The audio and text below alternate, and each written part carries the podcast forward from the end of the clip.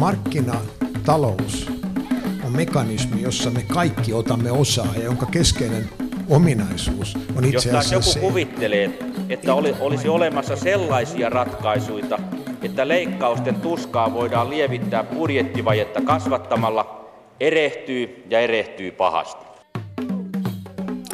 Täällä istun mä tunkiolla ja synkkänä katselen seas roskien kaiken loan ja lasipullojen. On poskellain kyynel, on mieleni haikea, vaikka paremmaksi kaikki muuttuu, silti hyväksi ei milloinkaan.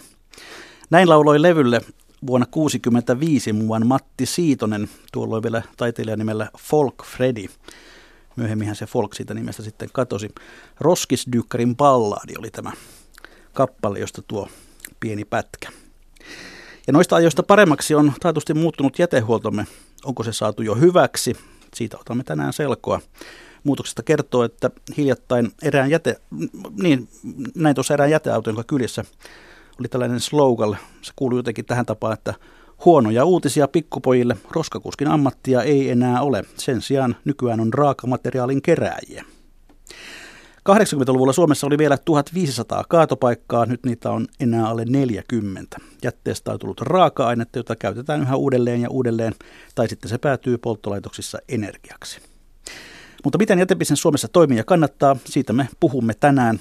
Alalla toimii muutama sata yritystä, pieniä ja maakunnallisia suurin osa, mutta sen lisäksi erottuu kolme suurta toimijaa, jotka ovat Lassila ja Tikanoja, Kuusakoski ja ongelmajätteisiin erikoistunut Ekokem. Tervetuloa lähetykseen Lassila Tikanojan yhteiskuntasuhteen johtaja Jorma Mikkonen. Kiitoksia. Te julkisette viime vuoden tuloksenne eilen. Koko vuoden liikevaihto kasvoi reilut pari prosenttia 66, 661 miljoonaan.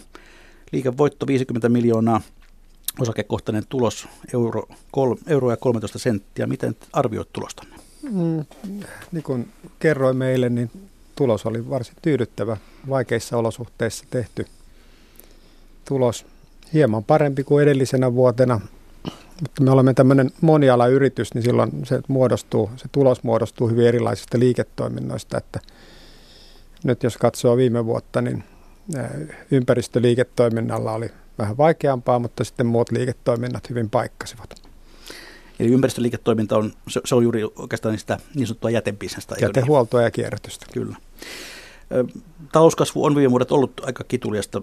Miten se näkyy tässä ympäristöliiketoiminnassa? Ympäristöliiketoiminta oikeastaan koostuu tästä perinteistä jätteen keräämisestä ja sitten sitä kierrätyksestä, että mitä sille jätteelle sitten tehdään. Jätteen kuljetusbisneksessä siihen vaikuttaa tietysti tämä taloudellinen tilanne. Että jos on niin matalasuudanne, niin jättettäkin syntyy vähemmän, jolloin on myöskin vähemmän kerättävää. Tyhjennysrytmit harventuu ja, ja, ja sillä tavalla se vähentää liikevaihtoa. Kierrätysliiketoiminnassa sitten pitkälti ää, suurin vaikuttava tekijä on niin kuin raaka-aineiden hinta. Ja silloin kun ollaan tämmöisessä tilanteessa nyt oltu jo jonkun aikaa, että neitseellisten raaka-aineiden hinnat ovat ennätyksen alhaisia, niin, niin sitten myöskin uusio raaka-aineiden hinnat ovat alhaisia ja se tietysti hankaloittaa tätä liiketoimintaa Suomessa ja oikeastaan joka puolella maailmaa. No jos tuota jakaa palasiin tuota niin sanottua jätebisnestä teille, niin, niin mikä on se toiminnan laji, josta, josta se kate parhaiten syntyy? Se on, se on oikeastaan, me puhutaan enemmän tämmöistä niin kuin arvoketjusta, että meidän pääpainohan on tuolla business to business puolella, eli yritysmarkkinoilla. Ja, ja, ja sillä tavalla se on se kokonaisuus, että mihin liittyy se jätteen, oikeastaan sieltä neuvonta, lajittelu, kerääminen, prosessointi. Että se on se kokonaisuus, joka joka pitää saada toimimaan. Että kyllä varmasti se pääpaino meillä edelleen on siinä logistiikassa, mutta, mutta tuota, toisaalta sitten kierrätyksessä on eniten niitä mahdollisuuksia tulevaisuudessa.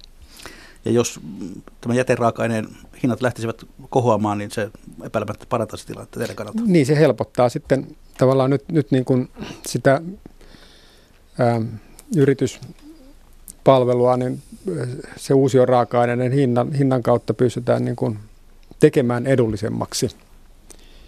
Ja, ja mahdollistetaan se jalostusasteen kasvattaminen sitten mahdollisimman pitkälle, mihin tietysti ympäristö päämäärät pyrkivät. Ja sitten kun ollaan niin kuin tämmöisessä pohjahintatilanteessa, niin silloin on, on niin kuin, ää, se uusi raaka-aineiden hinta ei kata sitä, välttämättä sitä koko prosessin kustannusta, niitä laitosinvestointeja ja jätteen käsittelyratkaisuja. Ennen kuin esittelen päivän toisen vieraan, muistutan teitä hyvät kuuntelijat, että lähetysikkunamme palvelee teitä totuttuun tapaan. Minkälaisia kokemuksia teillä on jätehuollosta? Onko se, toimiiko se? Onko hinnat kohdallaan vai ovatko ne karanneet käsistä? Kirjoittakaa omia kommentteja ja kysymyksiä tuonne lähetysikkunaan ja lopettakaa se keskitysleirikeskustelu nyt tässä vaiheessa tämän ohjelman ajaksi. Palaamme näihin kommentteihin ja kysymyksiin sitten ohjelman loppupuolella totuttuun tapaan. Mutta tervetuloa ohjelmaan kehittymispäällikkö Timo Hämäläinen jätelaitosyhdistyksestä. Kiitoksia. Mikä on jätelaitosyhdistys ja mitä se oikein tekee? Ähm, me edustamme Suomen kuntien alueellisia jätelaitoksia. Toimimme heidän, heidän edunvalvontaorganisaationa ja, ja yhteistyöorganisaationa kansallisesti. Eli olette jonkinlainen lobbarijoukko niinkö? Osaltaan, mutta, mutta myös pyrimme toimimaan aktiivisesti alan toimialan kehittämisessä erilaisen projektien koulutustoiminnan kautta. No, teillä on myöskin tietoa tästä jätekuviomme kokonaisuuksista. Kuinka paljon me suomalaiset vuosittain tuotamme jätettä ja miten se oikein jakautuu? Ihan hyvä kysymys. Jätehuolto on aika, aika laaja, laaja kokonaisuus kokonaisuus, että, että tiivistettynä voidaan todeta, että Suomessa muodostuu noin 100 miljoonaa tonnia kaikenlaisia jätteitä noin karkeasti ottaen, ja, ja siitä aivan valtaosa on erilaisia teollisen toiminnan sivuvirtoja, sivuvirtoja, kaivostoiminnan sivukiviä ja, ja muita. Tästä sadasta miljoonasta tonnista noin, noin kolmisen prosenttia on, on yhdyskuntajätettä, josta, joka on tätä, tätä normaalia asumisessa ja, ja vastaavassa toiminnassa syntyvää, syntyvää jätettä. Kuinka paljon jätebisneksessä noin vuositasolla liikkuu rahaa? Onko tämä miljardibisnes? siihen varmaan meidän pitää Jorman kanssa yhdessä, yhdessä vastata. Varmaan, varmaan tuota, jos puhutaan yhdyskuntatehuollosta, niin siinä puhutaan, puhutaan muutamasta sadasta miljoonasta eurosta vuodessa, mutta mut varmasti jos katsotaan kaikkia näitä myös teollisuuden jätevirtoja, niin silloin puhutaan huomattavasti suuremmasta hmm. rahamäärästä. Kyllä, näin juuri. Ja siinä niin kuin, tämä on aika pirstaloitunut, että on, puhutaan tästä yhdyskuntajätteestä, mikä on se näkyvin osa jätehuoltoa, niin siinäkin on tämä kunnalla on oma, oma niin kuin, rooli ja sitten on yritys, yritys kaupan, palvelusektorin jätteet ja sitten nämä, teo, nämä teollisuusjätteet. Että sanotaan näinpä, että vaikka se yhdyskuntajätemäärä on vain kolme prosenttia kokonaisjätemäärästä, niin se on paljon suurempi osuus siitä jätemarkkinan arvosta, että, että puhutaan 2-30 prosentista käsitykseni mukaan. No tuossa alussa jo mainitsin, että jäteala on elänyt suuren mullistuksen sitten 80-luvun. Miten te kuvaisitte sitä, että mikä kaikki on muuttunut?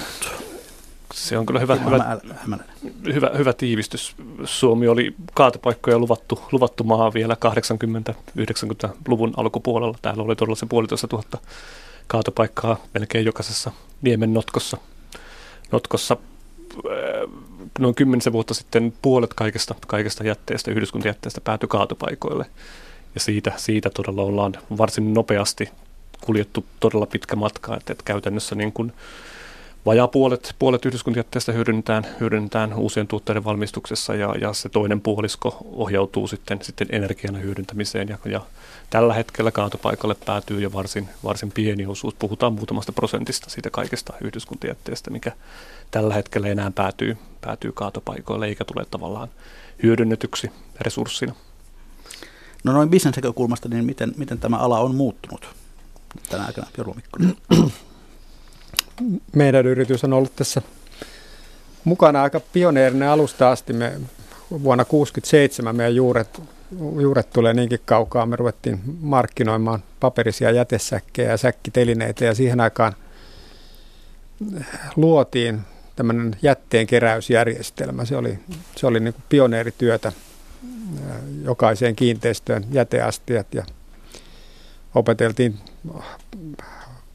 opeteltiin uudenlaiseen toimintaan.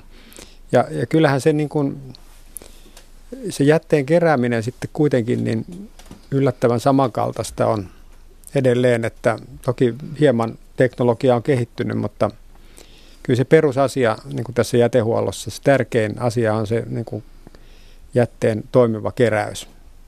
Ja, ja nyt sitten vielä, kun on 90-luvulla ruvettu enemmän puhumaan kierrätyksestä, niin myöskin se lajittelu, se syntypaikkalajittelu, että, että sen jätehuollon ja kierrätyksen järjestäminen on sitä helpompaa, miten paremmin se toimii se jätteen lajittelu. Että saadaan ne materiaalit niin kuin erilleen mahdollisimman helposti ja vaivattomasti, niin sitten niistä pystyy ra- helpommin rakentamaan uusia raaka-aineita. No kun aikaisemmin tavara siis varastoitiin kaatopaikoille ja nyt sitä jalostetaan ja, ja sitä tehdään energiaa, niin onko tästä tullut myöskin kannattavampi bisnes? Jorma Mikkonen. Ähm, se on sitten, jos katsotaan niin kuin yritysten näkökulmasta, niin, niin ähm, kyllä se suurin piirtein varmaan, ei, ei siinä niin kuin olennaisia eroja ole tapahtunut ymmärtääkseni kunnankin puolella sama tilanne, että se kaatopaikkaaminen, to, no se on tietysti erilainen ansaintalogiikka siellä kuntapuolella, kun, kun siinä on se tietyn tyyppinen niin kuin taksa, joka määrittää, että kuinka paljon jätehuolto maksaa. Sitten me, jotka markkinoilla toimimme, niin asiakas sen määrittää, että mitä se jätehuolto pitäisi maksaa. Mutta sanotaan, että jätehuollon kustannukset on Suomessa todella maltillisesti kehittyneet ja ää, verrattuna niin kuin muihin maihin – ja jos me verrataan vaikkapa niin kuin kiinteistön ylläpitokustannuksiin ylipäätänsä, niin se jätehuollon osuus on vain muutama prosentti. Timo Hämärä. Joo, joo. Mä uskoisin, että jätehuollossa on menty tavallaan enemmän kokonaisuuksia hallintaa ja, ja enemmän suunnitelmalliseen toimintaan, enemmän laitosmaiseen toimintaan, ammattimaisempaan toimintaan. Eli siinä mielessä varmasti varmasti siitä on tullut ainakin hallittavampaa liiketoimintaa. Tiedetään, tunnetaan paremmin, mitä jätteitä muodostuu, missä niitä muodostuu ja, ja miten niitä tulisi laitella ja, ja minkälaisilla keräysvälineillä tai, tai kuljetusjärjestelmillä niitä pystytään parhaiten, parhaiten tehokkaasti siirtämään paikasta toiseen. No hahmotellaan vähän sitä, että miten tämä suomalainen jätehuoltojärjestelmä oikein toimii. Siis periaate lienee se, että jokainen tuottaja vastaa omista jätteistään, mutta jos nyt aloitetaan yrityksestä ja yhteisöstä, niin, niin miten niiden jätehuolto hoidetaan? Timo Hämäräinen. Joo, jos tätä jätehuollon lainsäädäntöä haluaa halu tiivistää, niin, niin se tuolla lähtee siitä, että, että, että toimija, jonka toiminnassa syntyy jätteitä, niin tulee, tulee itse niistä, niistä jätteistään, jätteistään vastata, järjestää niille asianmukainen kierrätys, kierrätys ja, ja käsittely. Tämä toteutuu niin kuin pääasiassa yritysten ja teollisuuden jätteiden osalta, eli siellä se yritys itse, itse järjestää asianmukaisen jätehuollon. Ja sitten sit jätelainsäädännössä määritellään pari kaksi poikkeusta, että, että, että määritellään, että, että, että eräiden tuotteiden maahantuet, valmistajat, myyjät on velvollisia järjestämään tiettyjen tuotteiden jätehuoltoa. Eli silloin puhutaan pakkauksista ja sähkölaitteista ja, ja ajoneuvoista ja, ja renkaista, paristoista, akuista, sanomalehdistä ja muista tämmöisistä painotuotteista, niin, niin näiden tuotteiden osalta on niin kuin lainsäädännössä määritelty, että se on niiden kyseisten tuotteiden valmistaja tai, tai, tai myyjä, joka, joka on velvollinen niiden, niiden jätehuollon järjestämään sen käytön, käytön jälkeen. Ja sitten toinen, toinen poikkeus on se, että, että kunnalle on, on säädetty vastuu sitten kotitalouksissa muodostuvista, muodostuvista jätteistä pääosin. Niin, näin, näin juuri. Ja jos, jos katsotaan sitten viimeaikaista kehitystä, niin oikeastaan 90-luvulta asti ää, on ruvettu puhumaan entistä enemmän tästä tuottajavastuusta, joka on käytännössä sitä aiheuttamisperiaatteen toteuttamista, että se, joka on jätettä aiheuttanut, niin, niin huolehtii sen jätehuollon järjestämisestä. Ja sitä ennen pitkälti oli vastuu kaikesta jätehuollosta kaatu yhteiskunnan päälle, että yhteiskunnan rooli oli niin ihan keskeinen siinä niin kuin alkuvaiheessa.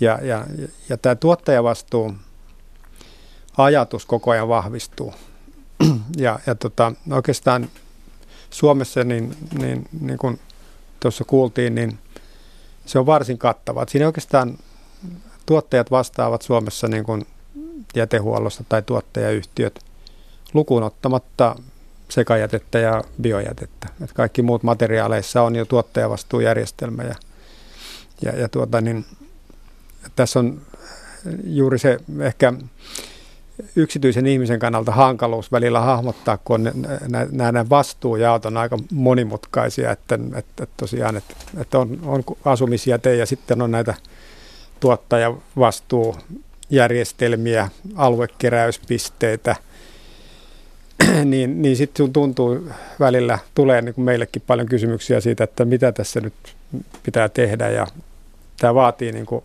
alalta hyvää tiedottamista, että ihmiset ymmärtää niin kuin selkeästi, että mikä, mitä se jätehuolto on nyt järjestetty. Että se on, se on semmoinen uusi piirre varsinkin nyt tässä pakkausjätteiden tuottajavastuun osalta. Timo Hämälä.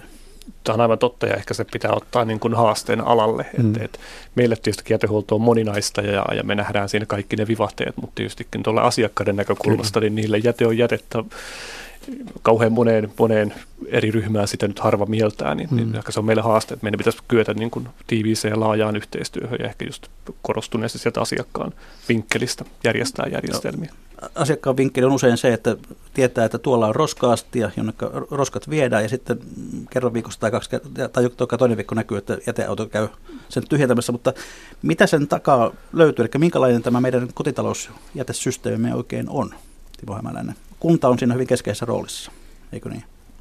Kyllä juuri näin, että, että kun puhutaan siinä siitä kotitalouksissa muodostuvasta, muodostuvasta jätteestä, joka siellä kiinteistöillä kerätään, niin se, se käytännössä on, on kunnan, kunnan järjestämis, järjestämisvastuulla vastuulla sen, sen jäte, jätehuollon järjestäminen, totta kai tukeutuen pitkälti niin kuin yhteistyökumppaneihin, yksityisiin jätehuoltoalan yrityksiin, niin kuljetuksessa kuin, kuin käsittelyssäkin, mutta se, se niin kuin järjestämis, järjestämisvastuu on, on kunnalle, kunnalle säädetty. Käytännössä se konkretisoituu kunnallisina jätehuoltomääräyksinä, missä, missä määritellään, että mitä, minkä, mitä jätteitä missäkin kiinteistössä on, on jonkun kunnan alueella syntypaikka laiteltava ja erikseen kerättävä siellä kiinteistöllä. Eli, eli käytännössä määritellään, että tietyn kokoisissa kun mennään suurempiin kiinteistöihin, niin, niin tulee enemmän laitteluvelvollisuuksia. Pitää alkaa keräämään erikseen biojätettä sekajätteestä ja, ja mahdollisesti paperia ja, ja pakkauksia ja, ja, ja voidaan päätyä varsin monilukuiseen syntypaikalla laiteltuun jätteiden joukkoon.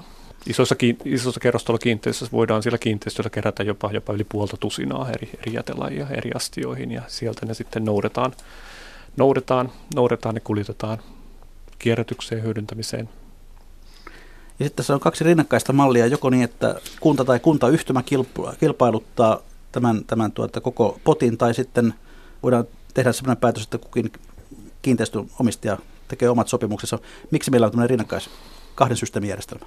Jarmo Mikkonen. Sillä, sillä on pitkät perinteet ollut meidän jätelainsäädännössä ja todellakin niin en nyt tarkkoja prosenttilukuja muista, mutta aika lailla 50-50 ää, tällä hetkellä näitä systeemejä. Kahdenlaisia järjestelmiä on olemassa, että esimerkiksi tämmöiset kaupungit kuin Turku, Lahti, Oulu, Hämeenlinna, niin siellä tosiaan asukkaat itse, itse saat, saavat niin kuin kilpailuttaa ja valita sen palvelutoimittajan, mutta on se kuljetusjärjestelmä kumpi tahansa, niin molemmissa sitten – nämä kuntavastuulla olevat jätteet viedään samaan paikkaan, eli sinne mihin kunta sitten osoittaa.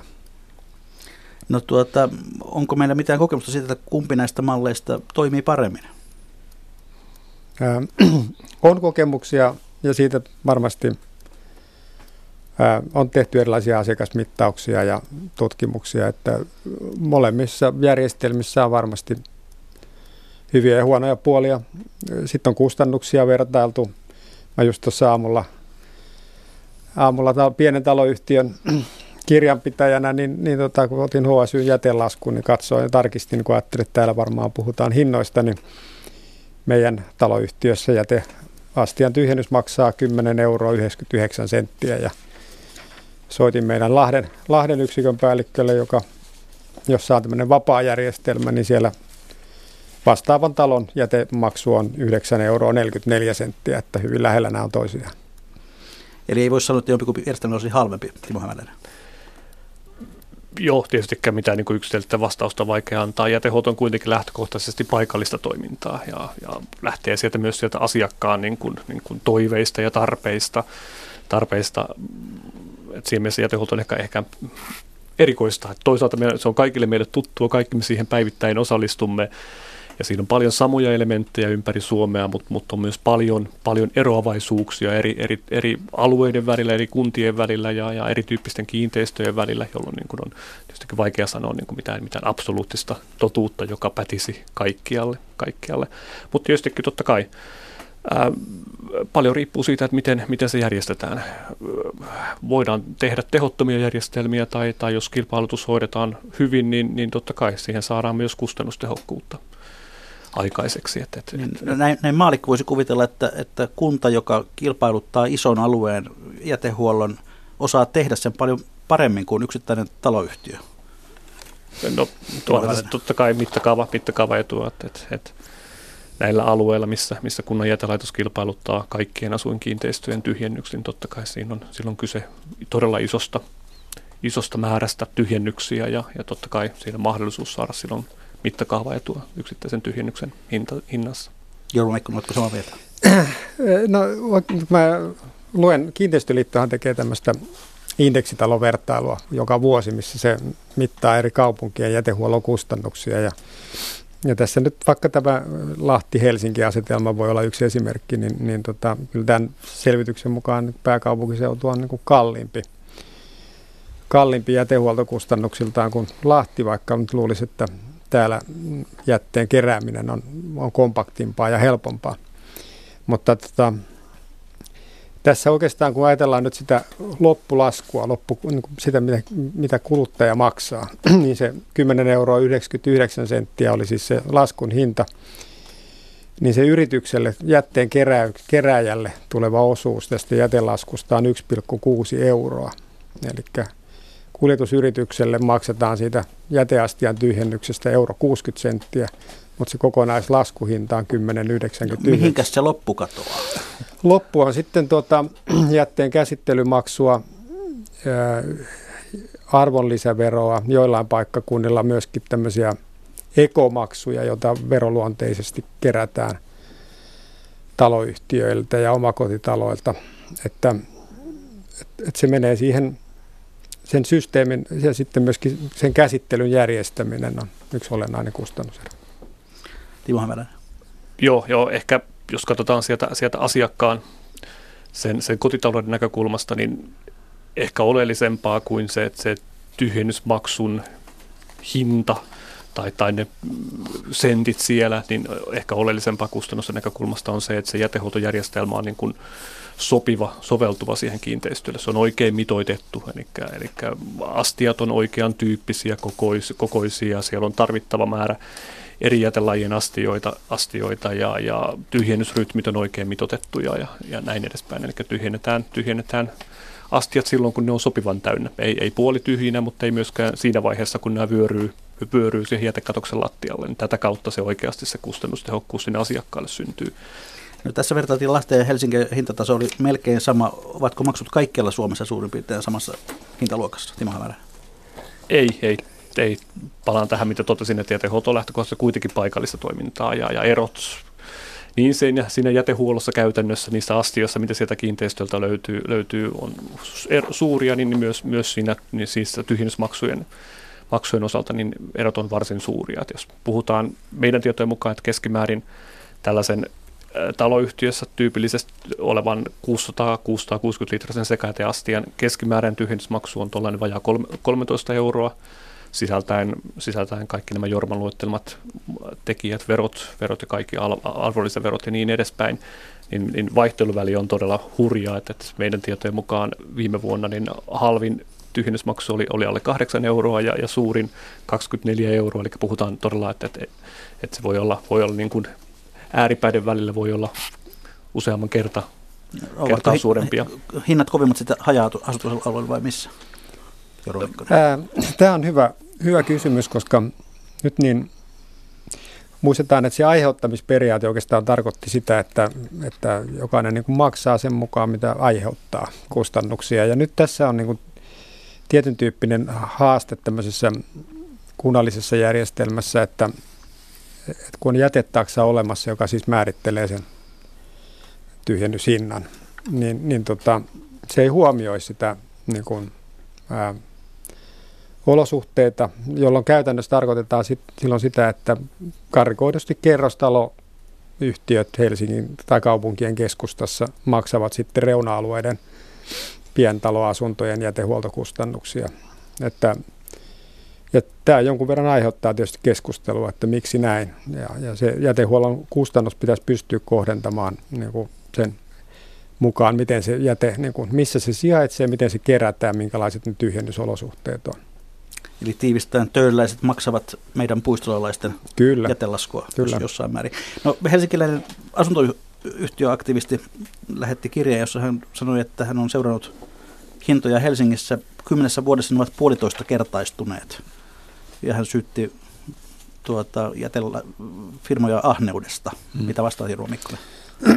niin kuin mä tuossa totesin, niin jos me katsotaan sitä yritykselle, nyt tämmöisessä kunnallisessa jätejärjestelmässä, niin sille yritykselle tulevaa osuutta tästä tyhjennyshinnasta, niin kyllä se on alentumaan päin enemmän kuin ylentymään päin. Että kyllä se, en tarkkaan muista, mutta ne on niin kuin, tosiaan 1,6 euroa oli nyt nämä Vantaan kotiseutuni Vantaan kuntaurakoiden niin tyhjennyshinnat, jolla voitettiin se urakka. Että kyllä se kustannusnousu sitten johtuu tästä, tästä tuota, niin, kunnan omasta omasta tota, niin, toiminnasta ja käsittelyratkaisuista. Timo Hämäläinen samaa mieltä. Ää, meidän, meidän, meidän tilastojen mukaan, jos katsotaan tavallaan valtakunnan keskiarvoja, niin, niin kuin mitään selke, selkeää muu, kustannusten muutostrendiä ei ole nähtävissä. Et, et, et tasot on suurin piirtein siinä, missä ne oli, oli 5-6 vuotta, 6 vuotta sitten. Et, et uskoisin, että tässäkin tilanteessa selittää tietysti se, että ehkä siellä jätehuoltojärjestelmä on myös muuttunut tai, tai, tai, tai siellä on muutettu tyhjennysrytmiä tai, tai muuta, että, että siellä on tavallaan tehty myös muutoksia siinä, siinä kyseisen kiinteistön niin kuin jätehuoltojärjestelmässä. Järjestelmässä.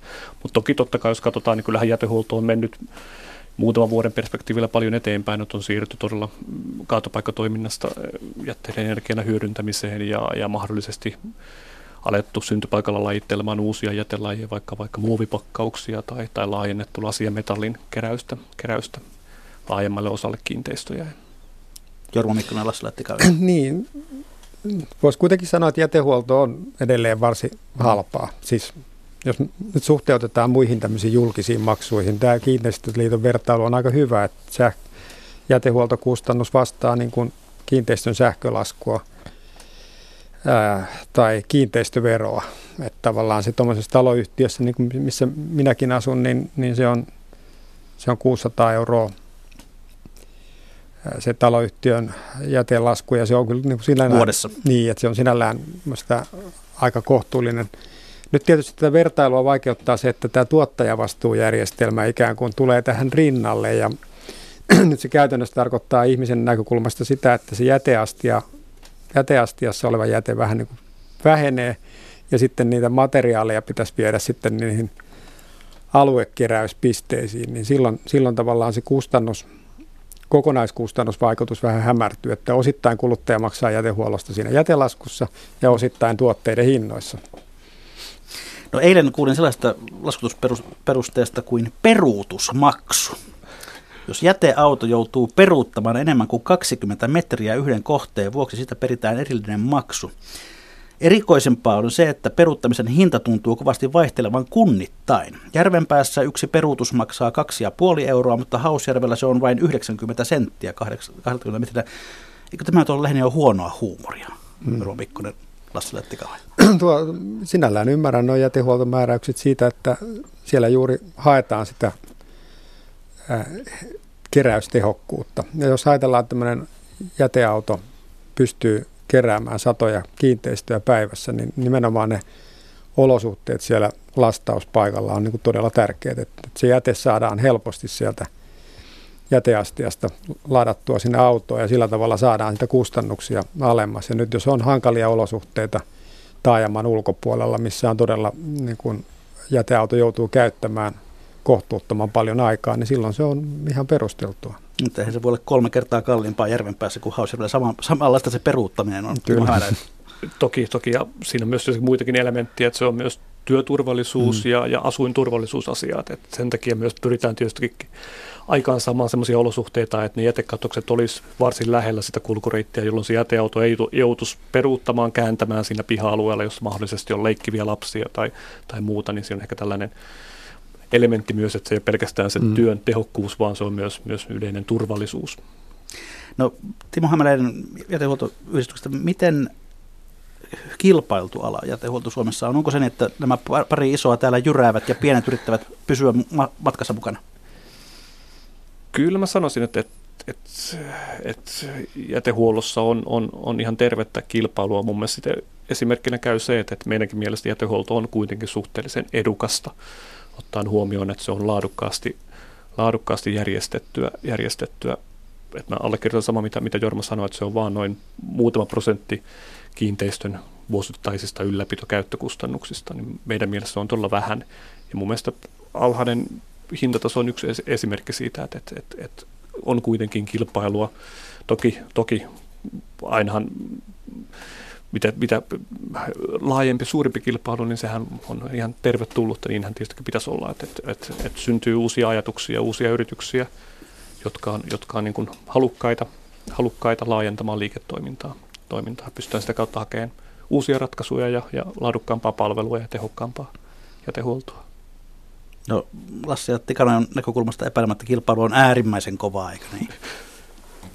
Niin, kyllä, kyllä se kilpailu, kilpailua tarvitaan.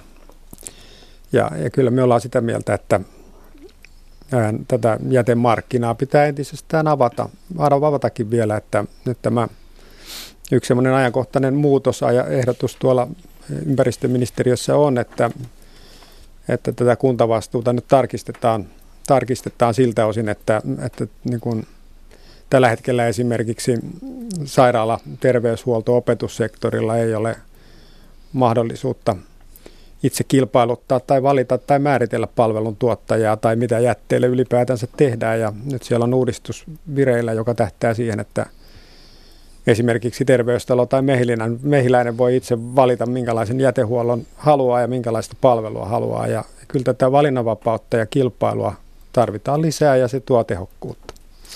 Hyvät kuuntelijat, kuuntelette ohjelmaa Mikä maksaa, jossa tällä kerralla pureudutaan suomalaiseen jätebisnekseen. Vierainani täällä Pasilan studiossa ovat alan suurtoimijan Lassila Tikanojan yhteiskuntasuhteiden johtaja Jorma Mikkonen ja kehittämispäällikkö Timo Hämäläinen jätelaitosyhdistyksestä. Mutta kuunnellaanpa tähän väliin luonnonsuojelijan näkökulma jätehuoltoomme. Suojelupäällikkö Jouni Nissinen Suomen luonnonsuojeluliitosta. Miten suomalainen jätehuolto toimii luonnonsuojelun näkökulmasta? Luonnonsuojelun näkökulmasta suomalainen jätehuolto on sanotaan viimeisen kymmenen vuoden aikana esimerkiksi edistynyt siinä mielessä, että, että meillä hiljalleen kierrätys edistyy kyllä ja, ja nyt ihan viimeisimpänä asiana on ainakin isommissa jätelaitoksissa ruvettu semmoista niin vaikeaa asiaa kuin, kun kotitalouksien muovijäte ja sen kierrättäminen niin, niin kokeilemaan, mikä on ollut semmoinen yksi yksi Luonnonsuojeliiton pitkäaikaisia vaatimuksia tai toiveita, joka pitkään on ollut sellainen asia, että et ei siihen oikein voi ruveta, kun se on niin hirveän vaikeaa. Ja, ja se kiistämättä onkin, koska muovijätteitä on, on hyvin monenlaisia ja, ja eri lailla likaisia, mutta, et, mutta et se niin kuin osoittaa sitä, että kyllä hiljalleen jätehuolto edistyy tämmöisistä niin kuin erilaisten jätejakeiden osalta, mutta että se mikä taas sitten ei ole edistynyt, niin on se, että, että esimerkiksi yhdyskuntajätettä me tuotetaan edelleen suurin piirtein saman verran kuin, kuin noin kymmenen vuotta sitten, että se on ollut melko tasainen se, se kehitys, tai se, se on pysynyt melko tasaisena se määrä, ja, ja se on tietenkin semmoinen huono asia, koska, koska kaikkein tärkein asia jätehuollossa noin luonnonsuojelun näkökulmasta olisi se jätteen synnyn ehkäisy, eli jätteen määrän vähentäminen kaiken kaikkiaan. No millaisin keinoin jätteen määrää pystyttäisiin vähentämään nykyisestä? No semmoisia isoja tärkeitä keinoja on oikeastaan semmoiset, jotka pitäisi ottaa huomioon jo, jo tuotteiden valmistamisvaiheessa. Että, että hyvä esimerkki on jotkut kodinkoneet, joissa meillä esimerkiksi pyykkikone hajosi vuosi sitten ja se oli yhdeksisen vuotta toiminut, mutta, mutta sitä ei voinut käytännössä korjata, koska siinä oli semmoinen osa rikki kuin piirilevy, jota ei sitten pystynyt ruveta siinä konemallissa vaihtamaan, vaikka siis sen pesuosat toimi vielä ihan normaalisti. Eli, Eli ton tyyppisten koneiden esimerkiksi pitäisi olla helpommin purat, purettavissa, jotta ne pystyttäisiin korjaamaan ja yksittäisten komponenttien pitäisi olla vaihdettavissa. Että et, et se, niin se tuotteiden korjattavuus on semmoinen yksi iso asia, mikä tulee vastaan niin, niin kodinkoneissa kuin elektroniikassa kuin huonekaluissa kuin, kuin oikeastaan monessa muussakin. Että, et, mutta et se ei tietenkään hoidu sillä, että kuluttaja rupeaa itse sillä asialla jotain tekemään, vaan siinä pitäisi ajatella sieltä ihan, ihan niin kuin tuotesuunnittelusta alkaen sitä hommaa. Kuinka hyvin luontonäkökulma ylipäätään pääsee esille, kun nykyistä jätehuoltosysteemiä me kehitetään? Kyllä mä sanoisin, että no, niin kuin lähtökohtien tasolla se on siellä kyllä yhtenä osa-alueena mukana, mutta että, että ehkä siinä mennään semmoisessa niin kestävän kehityksen hengessä, että, että siellä otetaan taloudelliset seikat huomioon ja sitten ympäristöseikat jossain määrin, mutta myös sitten niin kuin sosiaaliset seikat, eli, eli tässä tapauksessa ehkä niin, että, että pelätään, että, että ihmisille ei aiheuteta liikaa harmia ja, ja, ja liikaa vaikeuksia, että et siinä ehkä on niinku semmoista tiettyä varovaisuutta siinä jätepolitiikan kehittämisessä kyllä, tai, tai jätehuollon kehittämisessä, että ei haluta niinku kerralla suuria muutoksia, koska ajatellaan, että ei ne ihmiset kuitenkaan siihen ole, ole valmiita, vaikka usein ihmiset olisi siihen valmiitakin. Kirjoituksen tuossa mainitsit, kun kansainvälisesti verrataan Suomea muihin maihin, olemme kuitenkin vielä melko lailla montaa muuta maata jäljessä. Miksi se kierrättäminen ei suju meiltä No meillä on varmaan ollut ehkä monia ahtaasti asuttuja Keski-Euroopan maita enemmän semmoinen ajatus jotenkin selkäytimessä, että, että kyllähän täällä niin kuin lääniä riittää, että, että ei se nyt haittaa, jos vähän syntyy jätettäkin ja, ja toisaalta me ollaan niin kuin harva asuttu maa ja, ja kyllä meillä niin kuin metsää ja luonnonvarojakin riittää, että, että ehkä meillä on ollut vähän semmoinen jossain myös semmoinen rajaseutuajattelu täällä, että, että, että on niin kuin helppo, helppo niin kuin saada ne jätteet pois, pois silmistä ja sitä kautta mielestä kanssa, että, että se ei ole ollut sillä lailla iso asia. No miten me saisimme tehostettua kierrätystä? Kyllä se, sitä pitäisi lähteä ihan sieltä kyllä niin kuin viranomaistasolta ohjeistamaan ja vaatimaan lisää, että, että nostaa kierrätystavoitteita ja, ja niin kuin lähteä tarkastelemaan tällä niin jätelajikohtaisesti, että mitkä on parhaita käytäntöjä, että miten se kierrätys tehtäisiin ihmisille helpoimmaksi ja miten toisaalta siitä pois heitetystä tavarasta se kyseinen jäte ja kaikista parhaiten saataisiin talteen. Että, että se semmoinen, mitä aikaisemmassa vaiheessa tavallaan eri, eri raaka-ainejakeet, jotka on päätynyt jätteeksi, niin saadaan otettua sellaisenaan talteen, niin sitä helpompi niitä taas on kierrättää. Että, että mitä enemmän me ikään kuin siinä jätteiden keruuvaiheessa sotketaan erilaisia jätteitä keskenään, niin sitä vaikeampi, sitä enemmän aikaa ja rahaa palaa taas sit siihen, että niitä yritetään myöhemmin erotella erilleen. No onko joskus mahdollista päästä täydelliseen kierrätykseen? No ei ihan täydelliseen kierrätykseen eh, ei ole, että siihen sen estää jo, jo fysiikan laitkin, että, että kyllä, kyllä aina, aina syntyy jonkun verran hävikkiä ja, ja, ja niin kuin epäjärjestys lisääntyy, eli, eli raaka-aineet muuttuu semmoiseen muotoon, niitä on yhä vaikeampi hyödyntää ja, ja, ja jos ei muuta, niin ainakin niiden kierrättäminen vaatii sitten hirveän paljon enemmän energiaa taas, mikä taas tuottaa sitten omat jätteensä. Että ihan semmoiseen sataprosenttiseen hyödyntämisasteeseen, eli tämmöiseen niin kuin kierrätyksen ikiliikkujaan me ei päästä, mutta siitä huolimatta niin meidän on pyrittävä mahdollisimman lähelle sitä. Suojelupäällikkö Jouni Nisten Suomen luonnonsuojeluliitosta. Millainen olisi luonnonsuojelijan unelmien jätehuoltojärjestelmä? No ihan semmoista niin unelmien jätehuoltojärjestelmä olisi semmoinen, että ei olisi jätehuoltojärjestelmää ollenkaan, koska, koska kaikki, mm, ra, kaikki materiaalit, mitä me käytettäisiin, niin pystyttäisiin sitten uudelleen käyttämään uusien tuotteiden raaka-aineeksi. Että, mutta, mutta niin kuin tuossa edellä sanoin, niin, niin ihan siihen ei välttämättä ihan, ihan kovin äkkiä päästä. Näin siis suojelupäällikkö Jouni Nissinen Suomen luonnonsuojeluliitosta. Haluavatko herrat täällä studiossa kommentoida? Jorma Mikkonen voi aloittaa. Niin, kyllä tutulta kuulostaa, että olemme varsin samaa mieltä kaikista asioista. Ja, ja tota, niin, tietysti toi, niin kuin Jouni tuossa totesi, että jätemäärä per capita ei ole vähentynyt. Toinen, mistä itse olen niin kuin, mm, huolissani, on, on tavallaan se, että se sekajätteen määrä on edelleen niin kuin liian suuri, että 40 prosenttia 46 prosenttia niin kuin jätteestä on sitä sekajätettä. Että tavallaan kyllä se, niin kuin se kierrättämisen niin kannalta on hyvin tärkeää se lajittelu. Että ne jätteet, jotka laitellaan, ne kiertää 80 prosenttisesti mutta se ongelma on nyt se sekajätteen suurin määrä ja se ei kierrä, että se käytännössä sitten viedään polttoon. Eikö teidän bisneksellä olisi kauhistus se, jos jätteiden määrä alkaisi oikeasti vähetä? No voisi ajatella näin.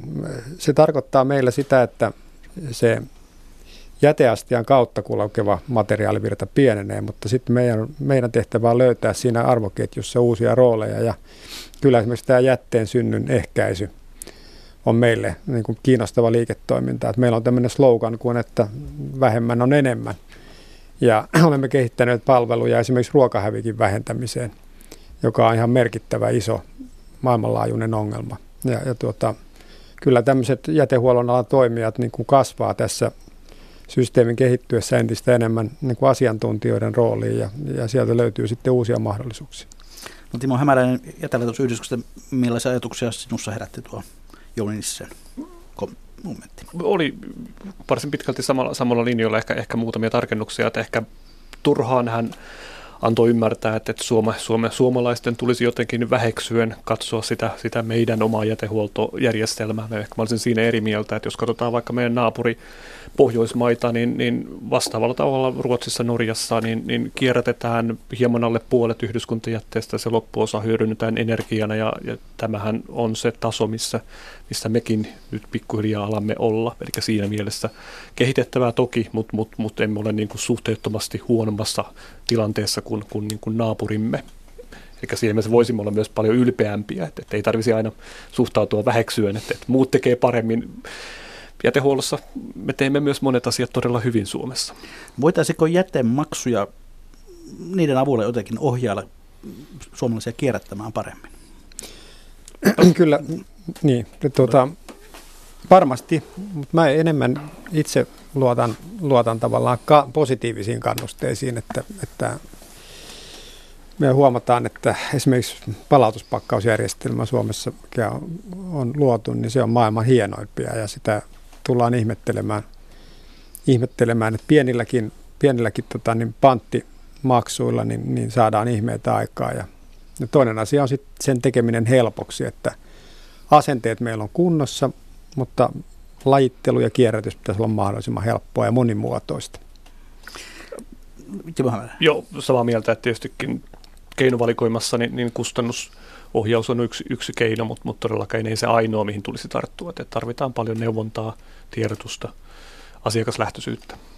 Tässä on kohta kolme varttia puhuttu jätteestä. Ehkä tässä kohdin on paikallaan määritellä se, milloin itse asiassa materiaali muuttuu jätteeksi. Se on hyvin, hyvin erittäin hyvä kysymys ja mennään ihan filosofisiin pohdintoihin, että itsekin sitä miettinyt, että otetaan vaikka nenäliina esimerkki, kun mä otan nenäliinan tuosta ja niistä nenä, niin se on sen jälkeen, se on edelleen minun omaisuutta ja sitten kun, jos mä hylkään sen, pudotan sen roskakoriin, niin muuttuuko se siinä matkalla sitten jätteeksi ja vaihtaako se sitten omistusoikeuttaan, että kyllähän tämä on asia, joka, joka puhututtaa alaa ja että mikä ylipäätänsä on jätteen määritelmä.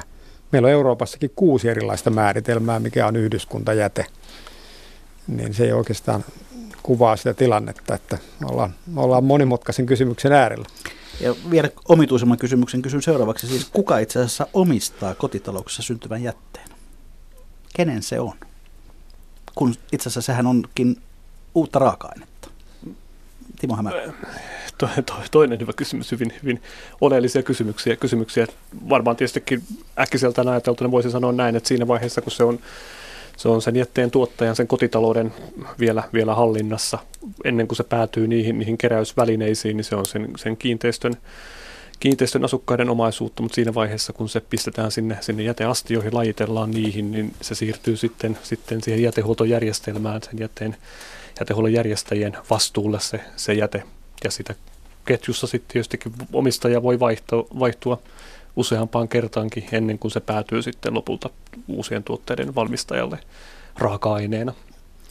No tämä raaka-aine tässä on tavallaan kiinnostavaa, että voisiko ajatella, että kehitys menee siihen suuntaan, että joskus tulevaisuudessa jäte onkin arvotavaraa, jota taloyhtiöt myyvät jätefirmoille. Timo Hämäräinen.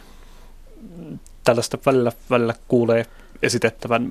Mä itse insinöörinä tietystikin näen sen vähän, vähän utopiana, utopiana kaukaisena, kaukaisena maailmana, jossa, jossa todella niin kuin kaikesta jätteestä, myös siitä sekalaisesta kotitalousjätteestä, tulisi niin kuin kultaakin kalliimpaa. Toki siellä voi olla kultahippuja joukossa tai, tai osa siitä jätteestä voi olla taloudellisesti hyvin arvokasta, mutta, mutta se, että, että se kaikki sekalaisena olisi, olisi erityisen arvokasta, niin ei, ei ehkä nyt ihan tätä päivää vielä.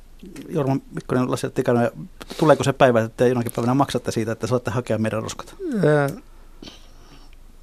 Kyllä se varmaan niin teoriassa mahdollista on, että tietyt jakeet on niin kuin jo positiivisella arvolla, mutta tota, niin, sehän paljon riippuu siitä, että mikä se neitsellisen raaka-aineiden hinta kulloinkin on ja toisaalta se, että miten pitkälle sitä jalostetaan sitä materiaalia. Että kyllä itse näen, että tämmöinen polttaminen erilaisessa muodossa liittyy se sitten jätteeseen tai biomassaan, niin pitkällä jänteellä tulee loppumaan ja energia tuotetaan muulla tavoin. Ja, ja, ja varsin mielenkiintoisia asioita on, on, liittyy tähän kaasuttamiseen, että jos jäte muutetaan kaasuksi, niin sit siitä kaasusta voi valmistaa kemian avulla oikeastaan uusia ma- tuotteita hyvin laajasti ja, ja silloin ne jalostusarvot on paljon korkeammat kuin se, että me vaan hävitetään se jäte mahdollisimman edullisesti. Ja tämä on mun mielestä yksi sellainen teema, mistä me pitäisi enemmän Suomessa keskustella, että nähtäisiin tämä niin kuin mahdollisuus jalostaa jätteistä uusia, jopa uusia tuotteita, biotuotteita.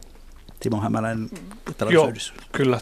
Tässä nimenomaan pitää laajentaa keskustelu laajemmaksi kuin pelkästään jätehuollon kysymyksessä, koska sehän on kyse siitä, että minkälaisille materiaaleille kotimaisessa teollisuudessa on, on kysyntää kyetäänkö siellä luomaan uusia innovaatioita ja uusia tuotteita, jotka kyetään valmistamaan entistä laajemmin kierrätysmateriaaleista, jolloin tietysti niille kierrätysmateriaaleille syntyy entistä suurempaa kysyntää ja niiden arvo kasvaa. Että tavallaan pelkästään sillä, että jätehuollossa kerätään ja, ja käsitellään, niin eihän siltä synny oikeasti niin kuin kierrätysmateriaalituotteita, koska, koska jos, jos teollisuus ei, ei, ei niitä valmista, niin ei niitä jätehuollon toimijatkaan valmista. No tässä on ollut melkoiset muutokset viime vuosikymmenten aikana. Nyt ryhdytään ennustajaeukoiksi. Mikä, mit, mitkä ovat seuraavat suuret mullistukset? Tässä jo kaasutus mainittiin yhtenä mahdollisuutena, mutta tota, mitä on edessä jätehuollossa? Jä, jätehuolto on materiaalitaloutta jatkossa ja, ja tota, siinä on hirveän isot mahdollisuudet Suomella, suomalaisella teknologialla, suomalaisella osaamisella – lähteä ratkaisemaan globaalisti näitä ongelmia ja, ja se, on, se, on, se on todellakin niin kuin miljardien eurojen liiketoimintapotentiaali. Ja, ja, ja mun mielestä se, että kun puhutaan paljon tästä kiertotaloudesta, niin olen paljon pohtinut, että Suomessa enemmän vielä ehkä se ero meillä on, että me nähdään tämä ikään kuin velvollisuutena eikä nähdä mahdollisuutena – jos, me, jos me nähdään se mahdollisuutena, niin silloin meidän pitäisi niin kuin asettaa kunnianhimoisempia tavoitteita itsellemme, jotta me pystytään synnyttämään niitä uusia kehittyneempiä ratkaisuja. Ja yksi olennainen asia, mikä on hyvin ajankohtainen myöskin, on tämä verotus. Paljon puhutaan myöskin siitä, että nyt, nyt verotuksen painopiste on, verotetaan enemmän työvoimaa – ja, ja, ja tota, vähemmän niin kuin raaka-aineita. Jos verotuksen painopistettä siirretään raaka-aineisiin, niin silloin tavallaan raaka-aineet kallistuu, jolloin niitä kannattaa käyttää fiksummin ja tehokkaammin. Ja tässä on paljon mahdollisuuksia Suomella. Mitäs, minkälainen kristallipallo on Timo Hämäläisen edessä? Kyllä mä näen Suomen ja toivon tietysti Suomen jätehuollon kehittyvän siihen, että, että, että jätehuolto on niin kuin yhteiskunnan peruspalvelu. Se täyttää se rooli, mikä sillä kiertotaloudessa on, on raaka-aineiden talteenottajana, jalostajana uuteen, uuteen tuotantoketjuihin, mutta ennen kaikkea se on toimivaa ihmisten, ihmisten mielestä kustannuksiltaan kohtuullista ja, ja kaikkien saavutettavissa olevaa. Että siitä ei tule vaan, vaan joidenkin kiinteistöjen toimintaa, vaan se, että se koskettaa meitä kaikkia kansalaisia. Katsotaan sitten hieman tätä yleisökeskustelua tuolla lähetysikkunassa, joka on ollut erittäin runsasta ja vilkasta. Vanha friikki kirjoittaa näin, että mökkipaikkakunnalla niin löysin metsästä suuren vajan, jossa oli kotitalouskoneita kymmenittäin, jääkaappeja, telkkuja, helloja, auroja, kaikkea mitä maatalosta löytyy. Yksityinen kaatotalo. Kuinka usein tämmöiseen vielä törmätään Suomessa?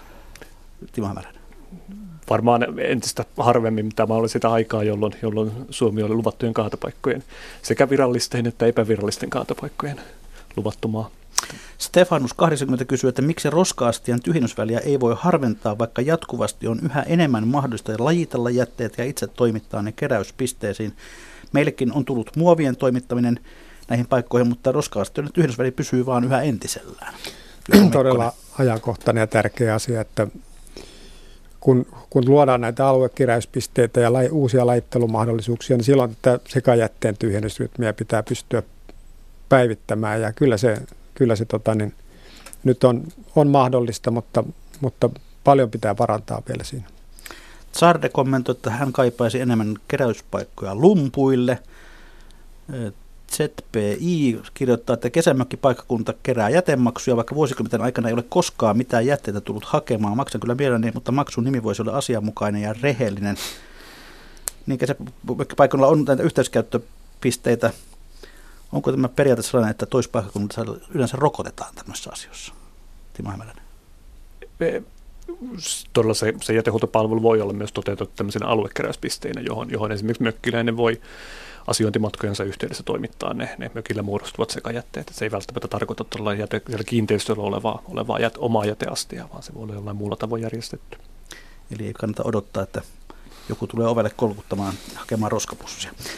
Duubio kirjoittaa, että hyötyykö kierrätysjätteen tuottaja kierrätyksen kohteen markkinahinnasta? Laskevatko jätteen keräilyhinnat? Tavallisen selitys on, että maksut eivät nouse niin paljon kuin muuten nousisivat. Niinhän se yleensä kuitataan. Mm. Tuottajajärjestelmä perustuu siihen, että siihen tuot, niin tuotteen hintaan sisällytetään se jätehuollon järjestämisen kustannus. Ja silloin se käytännössä tarkoittaa sitä, että se pitäisi palveluna olla niin kuin kuluttajalle ilmainen. Esimerkiksi paperiastiat, joita me ollaan paperin keräyksessä paljon mukana, niin, niin se, on, se on ilmaista palvelua.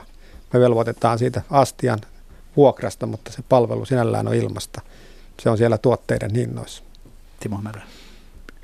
Uskoisin näin kyllä tapahtuvana, että jos, jos raaka-aine hyvitykset merkittävästi kasvavat, niin kyllähän se siirtyy sinne asiakkaiden maksamiin maksuihin, mutta tietysti se on vain yksi kustannustekijä siinä. Että. Sitten on pari palautetta suoraan Lassila ja Tikanojalle. Törhönen kirjoittaa ne, että maksan kaupungille sitä, että LET tyhjentää roskapöntön, mutta saan usein korjata kalannahkoja ja kahvinporroja pihalta, koska kuskit laiminlyövät tehtävän. Luulisi, että edes bisnes kannattaisi. Tässä ehkä syytä kuskeille kertoa, että korjaavat jälkensä. Tupumummi kirjoittaa, vieläkö Lassila Tikanoja laskuttaa jäteastian tyhjennyksestä etukäteen. Kovin oli sekava laskutus, siirryin pienempään firmaan ja on paljon edullisempaa laskutus kaksi kertaa vuodessa. Lassila Tikanoja selitti, että näin raha liikkuu nopeasti. Tämä siis kysymys on tämmöistä arviolaskutuksesta, jossa jos on varsin pitkiä laskutuskausia, vaikka kuuden kuukauden laskutuskausia, niin silloin puolessa välissä tulee suurin piirtein se lasku. Ja jos ei sitä halua, niin sen voi muuttaa, että ei ole kovin iso ongelma.